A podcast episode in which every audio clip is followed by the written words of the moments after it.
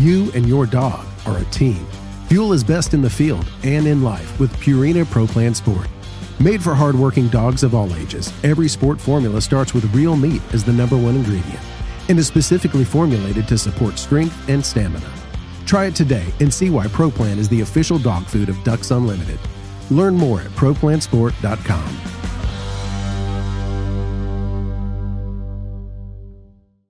Hey everyone, Mike Brasher here again, your co host of the Ducks Unlimited podcast. Just a, a, a, final quick reminder here that the episode you're about to hear was recorded prior to the coronavirus becoming a part of our everyday lives. This is part three in a three part series with Jerry Holden, our Director of Operations for Ducks Unlimited's southern region. And so, like the other two episodes that we've had on uh, prior to this, noticeably absent from this conversation are all the challenges that the coronavirus has brought to Ducks Unlimited and everyone else in the world. So, uh, just just keep that in mind. The reason for that, we recorded this prior to the coronavirus. There's a lot of great information that is still very relevant in this conversation, and so we wanted to bring that important information to you. We will try to get Jerry on the podcast uh, uh, sometime in the near future to talk about Ducks Unlimited Southern Region, how efforts are continuing to go forward in light of all these challenges. But in the meantime, enjoy the message here, the conversation that we had with Jerry. Thanks again for listening, for all your support in these unprecedented times. Enjoy the episode. Welcome to the Ducks Unlimited podcast, the only podcast about all things waterfowl. From hunting insights to science based discussions about ducks, geese, and issues affecting waterfowl and wetlands conservation in North America, we bring the resource to you. The DU Podcast with your host, Dr. Mike Brasher. We're back today with Jerry Holden, Director of Operations for Ducks Unlimited Southern Region. Jerry, thanks for joining us again. I'm super happy to be here. We concluded the previous episode having talked about some of our priority regions within priority areas within the southern region, uh, but we still have a lot of material to cover. I want to ask you some um, just some questions about how how the business is going within the southern region.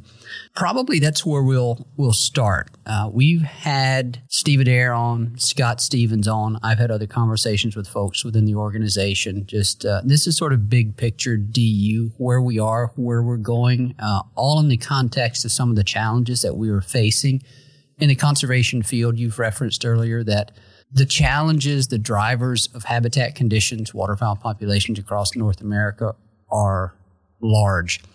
And they, in some cases, in many cases, occur at scales, both in time and space, that are difficult for us to overcome.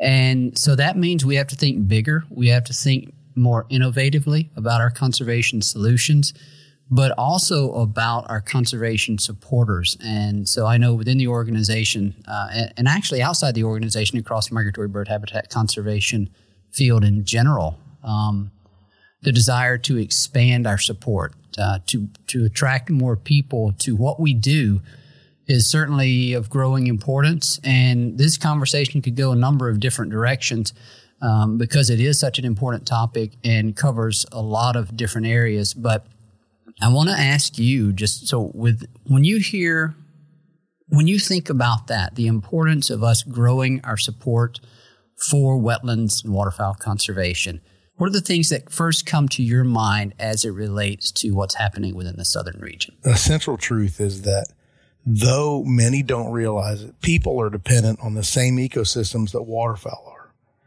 People, it's it, maybe it's more obvious in areas uh, where the playa lakes recharge the Ogallala, but it's true in all of the landscapes. And so, I think in the end, it is the very depths of the crisis in which I find hope because as people find their version of the Flint water crisis, and all of a sudden their water is not uh, consumable uh, without boiling, or uh, the the food that they buy that they're used to buying, milk, for example, uh, is suddenly three times the cost.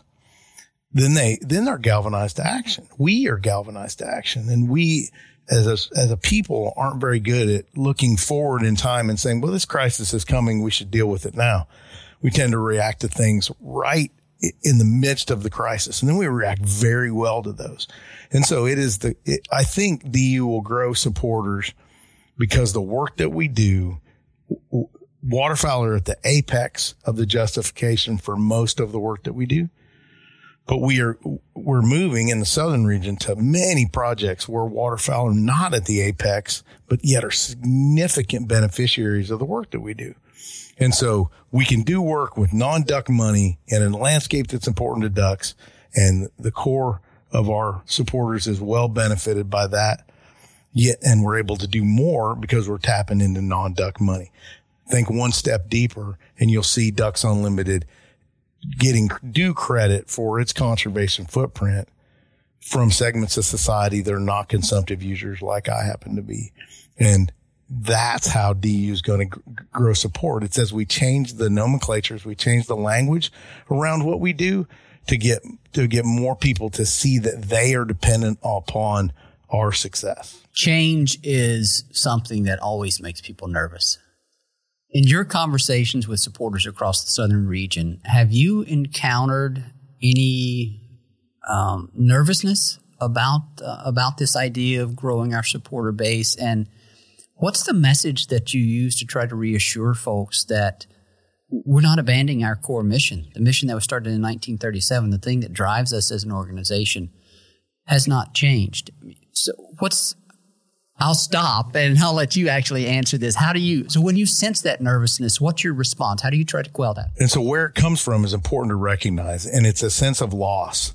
People innately understand that if you bring more supporters in that don't share the brotherhood of the blind, that they, they fear a loss of influence over what the organization does. That's the ugly dark side of diversity because you add these voices that come from a different perspective and you fear the loss of your decision making authority. And the way, the way to do it, I think, the way that's been effective for me is a simple phrase of, of we protect the core. The core is important. We protect it, but we expand the base.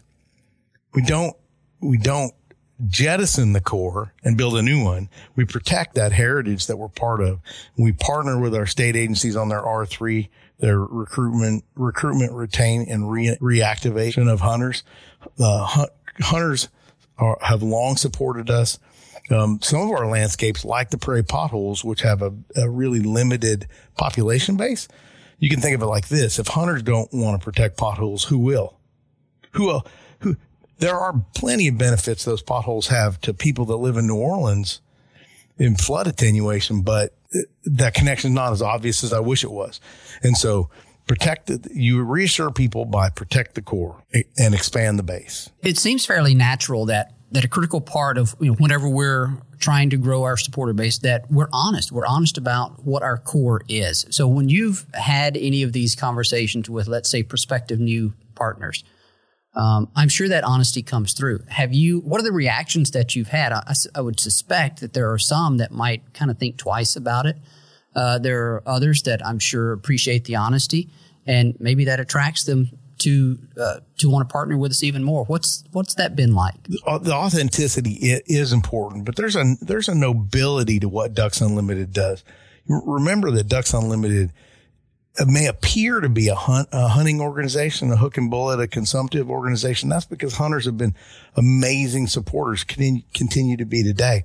But what we are is a habitat organization. And that mission that says habitat sufficient to fill the skies means we're trying to operate at a, what is a particularly audacious scale. And it's that, um, aspirational nature of Ducks Unlimited, the fact that we aren't doing projects, we're trying to change landscapes and th- there's nobility there and it draws people to it. Um, even if they don't know what we are, or if they look at us and they say, well, you're a hunting group and I, I don't want to associate th- with that, then I respond as well, we're a habitat group and, and there's plenty to associate with. You know, you hear all the time the whatever 700 species to benefit from wetlands. We do grassland conservation. We do forest conservation.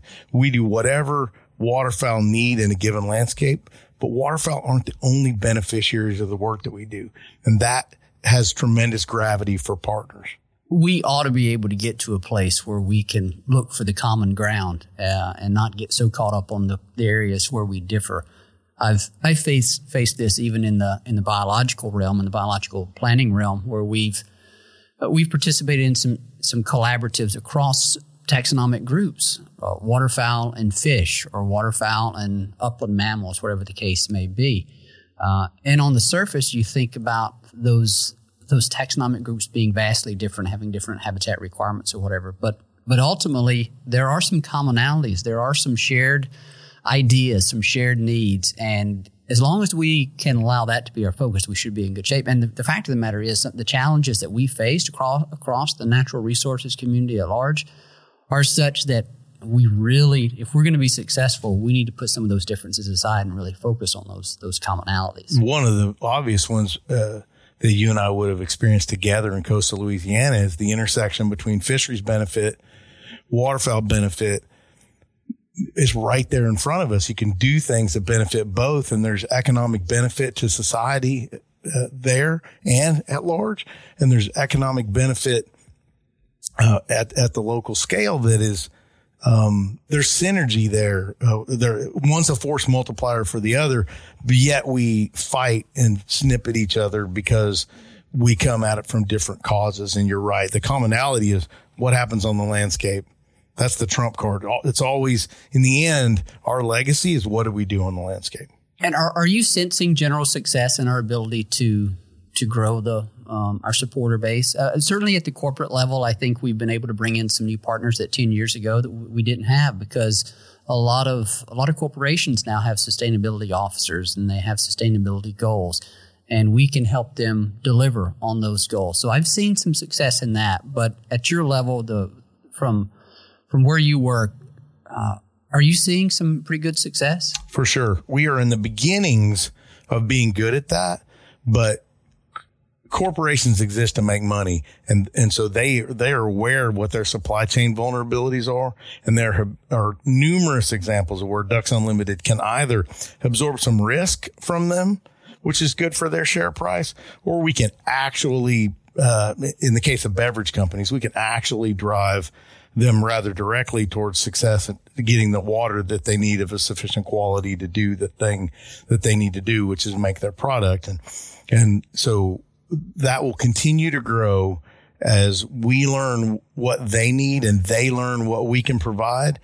Uh, and you can imagine how many different audiences there are to do that at the corporate level and, and where and how you do that. And Ducks Unlimited's moving towards uh, the identification and stewardship of more partners. There are when when you don't see it, when you see us as habitat at scale unlimited, and you're and you aren't scared off by the the hunting aspect of this, there's a lot of partnerships that can be forged, and and we can. Uh, there are great things ahead for Ducks Unlimited in terms of being able to work at a scale more commensurate with the threats that we face. On this same theme of diversification of support, I want to talk about the Gulf Coast a little here. Um, I moved to the Gulf Coast in uh, 2005. You know, my wife and I moved there in August and um, or July 2005. In late August, Hurricane Katrina hit. Then Rita hit. And I believe it was two or three years later, we had Ike and Rita. Series of natural disasters that, that had profound impacts across that landscape. Then what was it? Was it 2010 where we had the Deepwater Horizon spill? April, April 2010. So a number of sort of natural and um, not so natural disasters have impacted that landscape, and that has brought with it, uh, obviously, as, as I mentioned, some very, uh, very profound impacts some short term, some maybe a bit longer term, but has also brought with it some opportunities for um, for restoration. How has Ducks Unlimited? Uh, how have we fit into into some of those efforts? Are we posi- have we positioned ourselves to you know contribute to some of the restoration efforts coming out of that? And is that part of our diversification of, of uh, let's say support and fundraising within the effort within the region? Certainly. Uh, so the answer to your question is within each one of these crises, uh, regardless of whether they're uh, natural man-made, man-exacerbated, however you want to look at it, there has been a societal response uh, in terms of governmental response and send, sending money to try to address this in various different ways. And Ducks Unlimited has significant uh, engineering expertise, we have well and ecology expertise, uh, because we've been fighting for waterfowl in these landscapes, we have been able to leverage the, that expertise because it's hard and dirty work. Uh, uh, not everybody wants to do the kind of actual work that Ducks Unlimited does. Um, winching a Marshmaster out that takes two days that you got stuck or all of the details that come with the kind of work that we do. And that's, that's DU stock and trade is habitat work in some very inaccessible places. And so we've been able to do that for people, private individuals, state agencies, federal agencies at greater and greater scales as dollars have become available. And so in this way, waterfowl have demonstrably benefited from these crises. And then therefore waterfowlers have as well. We do that work on public and private land because that's where waterfowl need us to be. The most of the landscapes of, of the South are largely privately held. It, uh, Texas is some 80%, maybe 90%. Yeah, it's, yeah. it's up there. And, and, uh, and so to, in order to meet the mission of Ducks Unlimited for waterfowl, we have to work where ducks need us to work. Social media is obviously an ever present thing these days. And, um, any Ducks Unlimited employee has, uh, I'm sure, seen uh, seen the comments posted. We get beat up pretty often um, with accusations of working too much on private land, uh, but I've waded into those comments sometimes, but oftentimes it feels you know, it feels futile. You can't uh, you can't reach all the, the folks that, that may have some um, some ideas or have some experiences that have been pretty local to them. You know, that legitimately there may be some of those issues, but um, how do we go about? I mean, it, it's all about a it's it's a it's a balance. If I'm reading things correctly, it's a balance where we have to work on on public lands because that's where we want to um, we have to work with our partners on their lands. It's also very important for providing our supporters and other constituents uh, access to the resource. You and your dog are a team. Fuel is best in the field and in life with Purina Pro Plan Sport. Made for hardworking dogs of all ages, every sport formula starts with real meat as the number one ingredient and is specifically formulated to support strength and stamina. Try it today and see why ProPlan is the official dog food of Ducks Unlimited. Learn more at ProPlansport.com.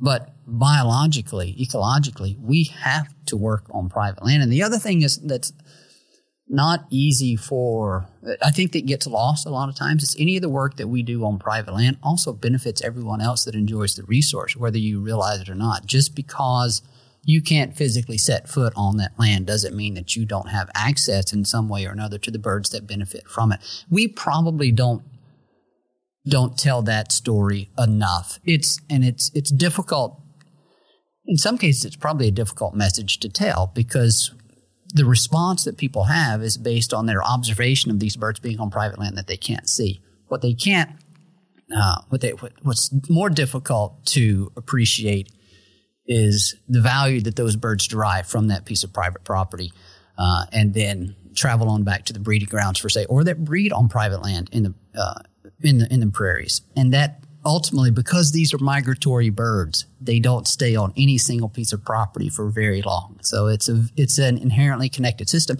And because that's where the majority of waterfowl habitat lies, it's absolutely imperative that we work on private land. Indeed. Another way I want you to folks to think about it is you get the bird benefit, but you also get the clean air, clean water benefit, the pollinator benefits, lots of other species benefits, because many of the benefits and harms from an individual piece of private land are exported through a whole bunch of mechanisms out to, to society at large. And so it's important that we, that we work on ecosystems. And that means I can't stop at the property line.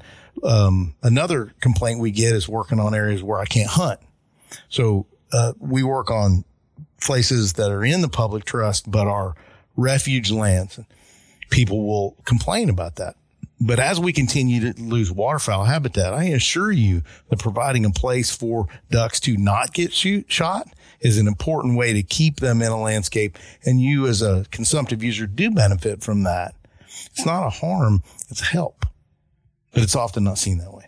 Another thing that I, that I think, given that we're talking about this, would probably be worth uh, clarifying. Uh, Ducks Unlimited does not manage any property ourselves, do we? Right. So in Ducks Unlimited Canada holds significant land holdings that we do manage and, and, and for waterfowl. But in the South, we might, as a transitionary period, hold a piece of property before we transition it to a state.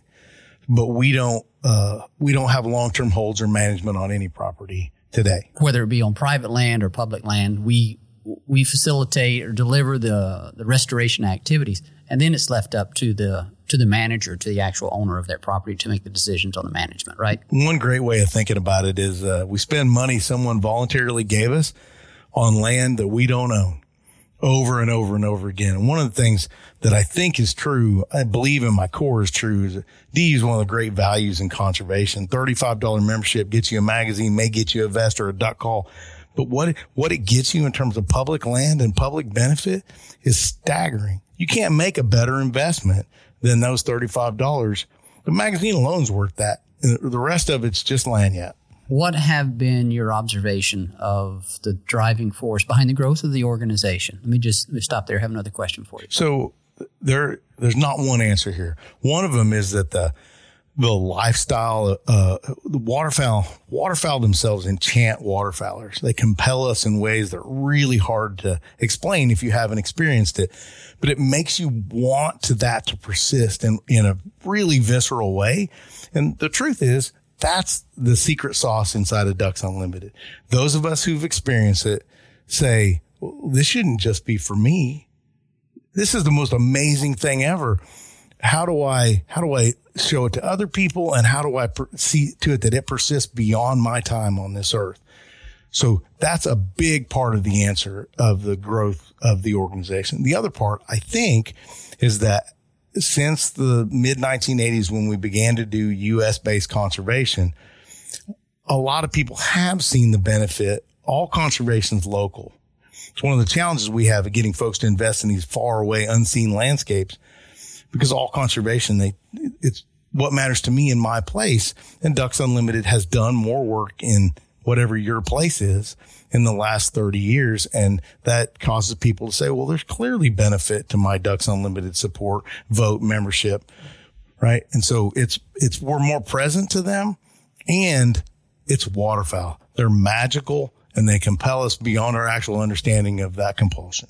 They're highly visible organism. They're colorful. They they transcend boundaries. They connect a lot of different things and a lot of different people. That's um, of course everyone that works in this organization is probably a bit biased. We have been enchanted, as you say, by this group of species, and uh, we we love working for the organization, and certainly we love the support of our of our of our members.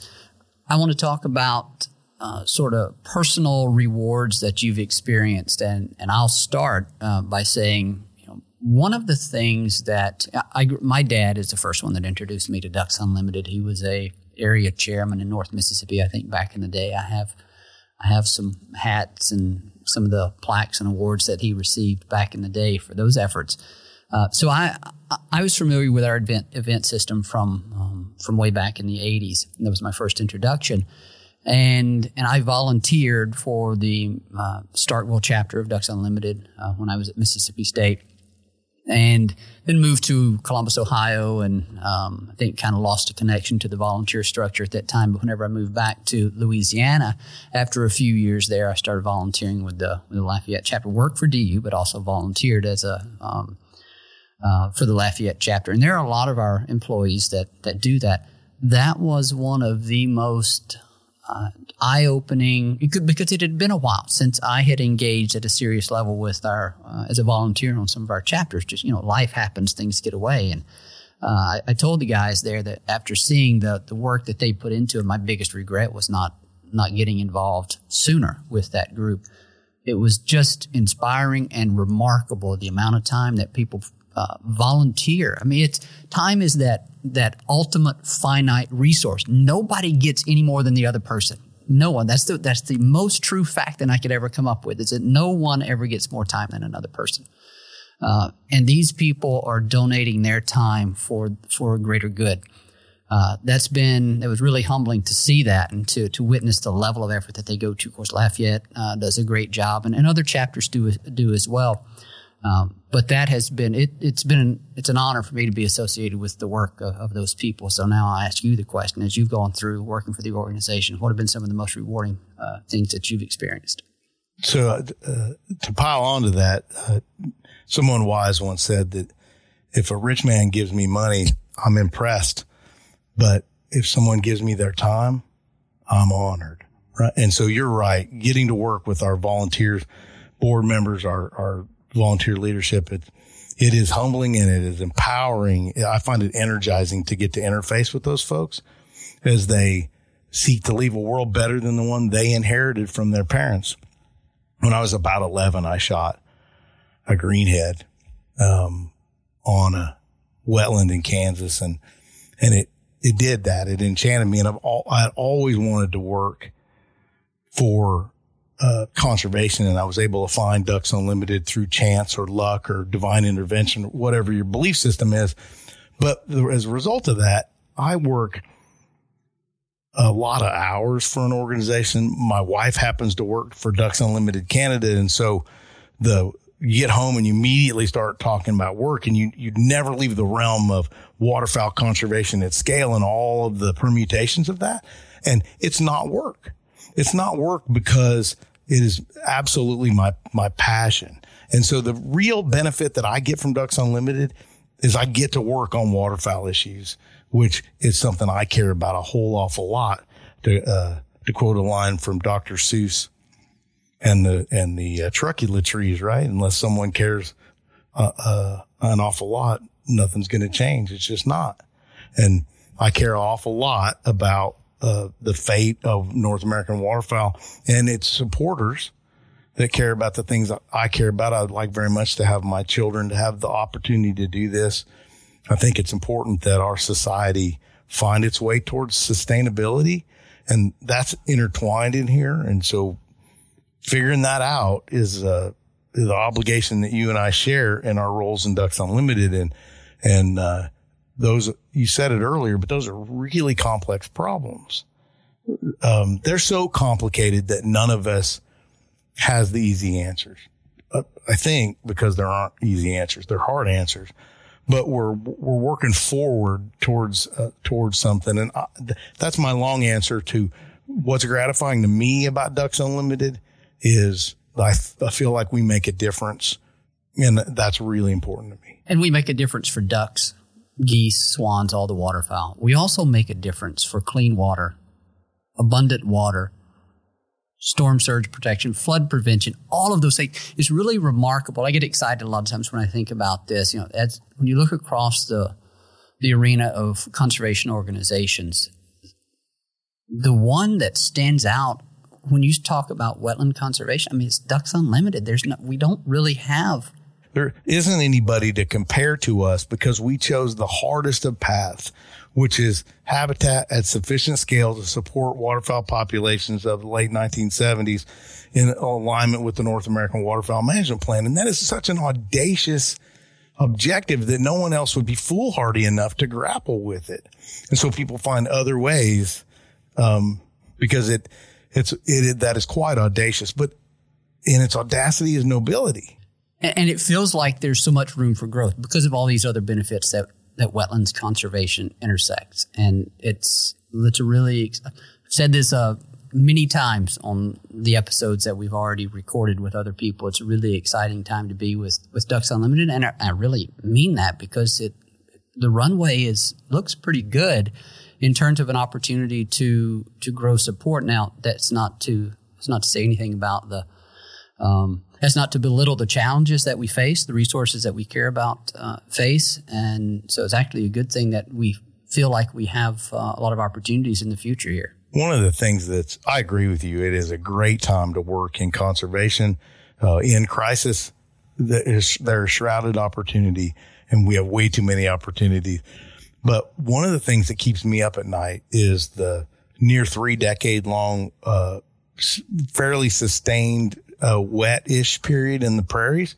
It moves around. It's hard to define, but overall, the prairies have been pretty wet, and that has had a buoyant effect on waterfowl populations. Maybe with the exception of the past few years. Yeah. And so then it's been trending towards dryness. Well, what happens if we hit an early 80s drought when the rest of the the landscapes have have clearly have less carrying capacity than they did in the 80s? We we can map, map and measure that. And so I worry about the, the the status of populations when when you have this alignment of badness, when you have dry prairies and sort of hampered wintering grounds.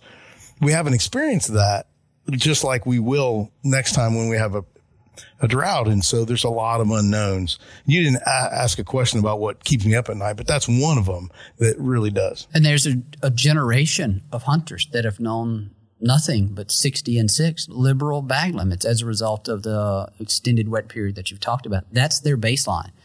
I know within the minds of a lot of our state waterfowl biologists and, and us as, as well, that's one of the concerns when we do get back to that period of, of drought across a large scale. Um, and maybe we've started to see a hint of that over the past couple of years. What will people's reactions be whenever they're faced with declining success? Now, now, granted, we've continued to see uh, breeding population estimates that are fairly high, and and I know that kind of adds to the confusion of people uh, when they say we're supposed to be at near record levels or whatever the case may have been this past year. Um, good population level, healthy populations, nevertheless, and and maybe they don't bear out, you know, our southern experiences, our experiences during the uh, during fall and winter. Uh, but you know, nevertheless, we will. Um, those are some of the additional challenges that we face on the social side of things. One of the other challenges, and you and I have been in the same proverbial foxhole on this one as well, is the we don't in a given state. If you sell 100,000 federal duck stamps, Ducks Unlimited won't enjoy 100,000 members.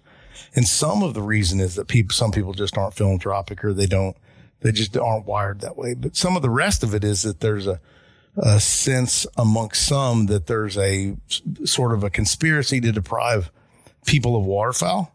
Um, and that Ducks Unlimited participates in said conspiracy. And I suppose that's my greatest frustration with my job because we work tirelessly, countless hours doing everything we can to do everything we can for ducks and duck hunters. And to have someone demonstrably harm that enterprise, which harms waterfowl and waterfowl populations and waterfowlers, is the height of irony because they're working directly against what they purport to love. And to my point, there's there aren't a lot of alternatives on the wetland conservation front that operates at the scale and with the ambition that that, that Ducks Unlimited does. That's you're right. That's that's the absolute frustration. One of the things we've been nibbling around the edges of is social license. One of the things that has allowed us to enjoy corporate support is they too have a social license question inherent in their business model. And where we can find places where Ducks Unlimited can deliver habitat in priority landscapes that helps them. It's helped producers often, right? In some landscapes, they're like, you know, I'm vilified as the bad guy water quality wise or whatever. Well, Ducks Unlimited can work with them to help them retain their social license and have demonstrable environmental benefit and benefit waterfowl all on private lands. And, and, and so it's, it's these places where you have these stacked benefits or synergies is where we're able to make the most headway the fastest. And the intersection of waterfowl ecology and social science is um, is front and center in our profession now. We uh, had well, we had Barb Avers on a on a recent on a previous episode. Uh, waterfowl biologist from the state of Michigan. Uh, in that episode, I mentioned that she's going on for her PhD. She's 15, 20 years into her career and going back for a PhD in social sciences, human dimensions of wildlife, just emphasizing the importance of, of, of applying a new type of science to the many, to the many, um, challenges of the day. So it's, uh, that's where we are. Uh, Jerry, we've, we're probably at a point here where we're close to wrapping up. Before we do that, I wanted to give you an opportunity to share anything else that you might want to about ongoings within the southern region. Um, any, whether it be related to any uh, major initiatives that you have going, or, or, just whatever else. So, generally speaking, it's a really exciting time to do what I do. Uh, Ducks Unlimited Southern Region, the business unit that I run for us, has has been really successful. We've been able to make consistent investments from the southern region into the prairie landscapes, which is a really authentic thing for us to do. And it helps people understand that we're going to do the right thing in the South and we're going to do the right thing in the prairies to benefit waterfowl and, and society as a whole.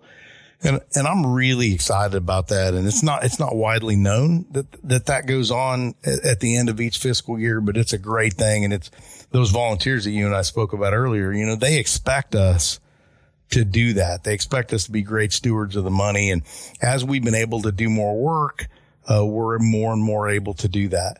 And so it's been, it's been a privilege to be, uh, uh, uh, a thought leader for Ducks Unlimited in some ways and be able to be, um, uh, an investor in those landscapes that are really important to waterfowl on both ends of the flyways and be what, what we need to be, um, to be able to meet the mission of Ducks Unlimited as best as we can, right? And not saying we made it, but doing the best thing. And so that's the thing I'd want folks to know is that we're, uh, we're continuing to do more business, um, for ducks and, and people in the South. And we're able to make investments in the prairies as a result of that.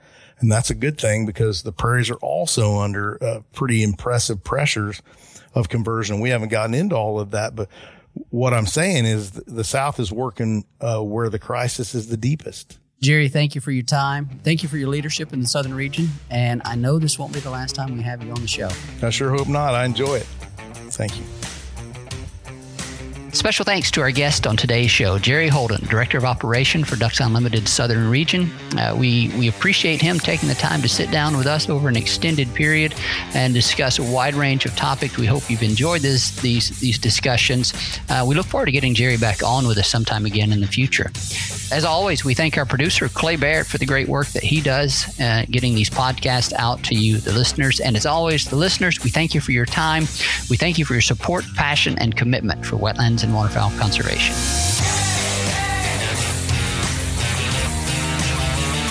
Thank you for listening to this episode of the DU Podcast. Be sure to rate, review, and subscribe to the show and visit www.ducks.org slash DU Podcast for resources based on today's topics, as well as access to more episodes. Opinions expressed by guests do not necessarily reflect those of Ducks Unlimited. Until next time, stay tuned to the Ducks.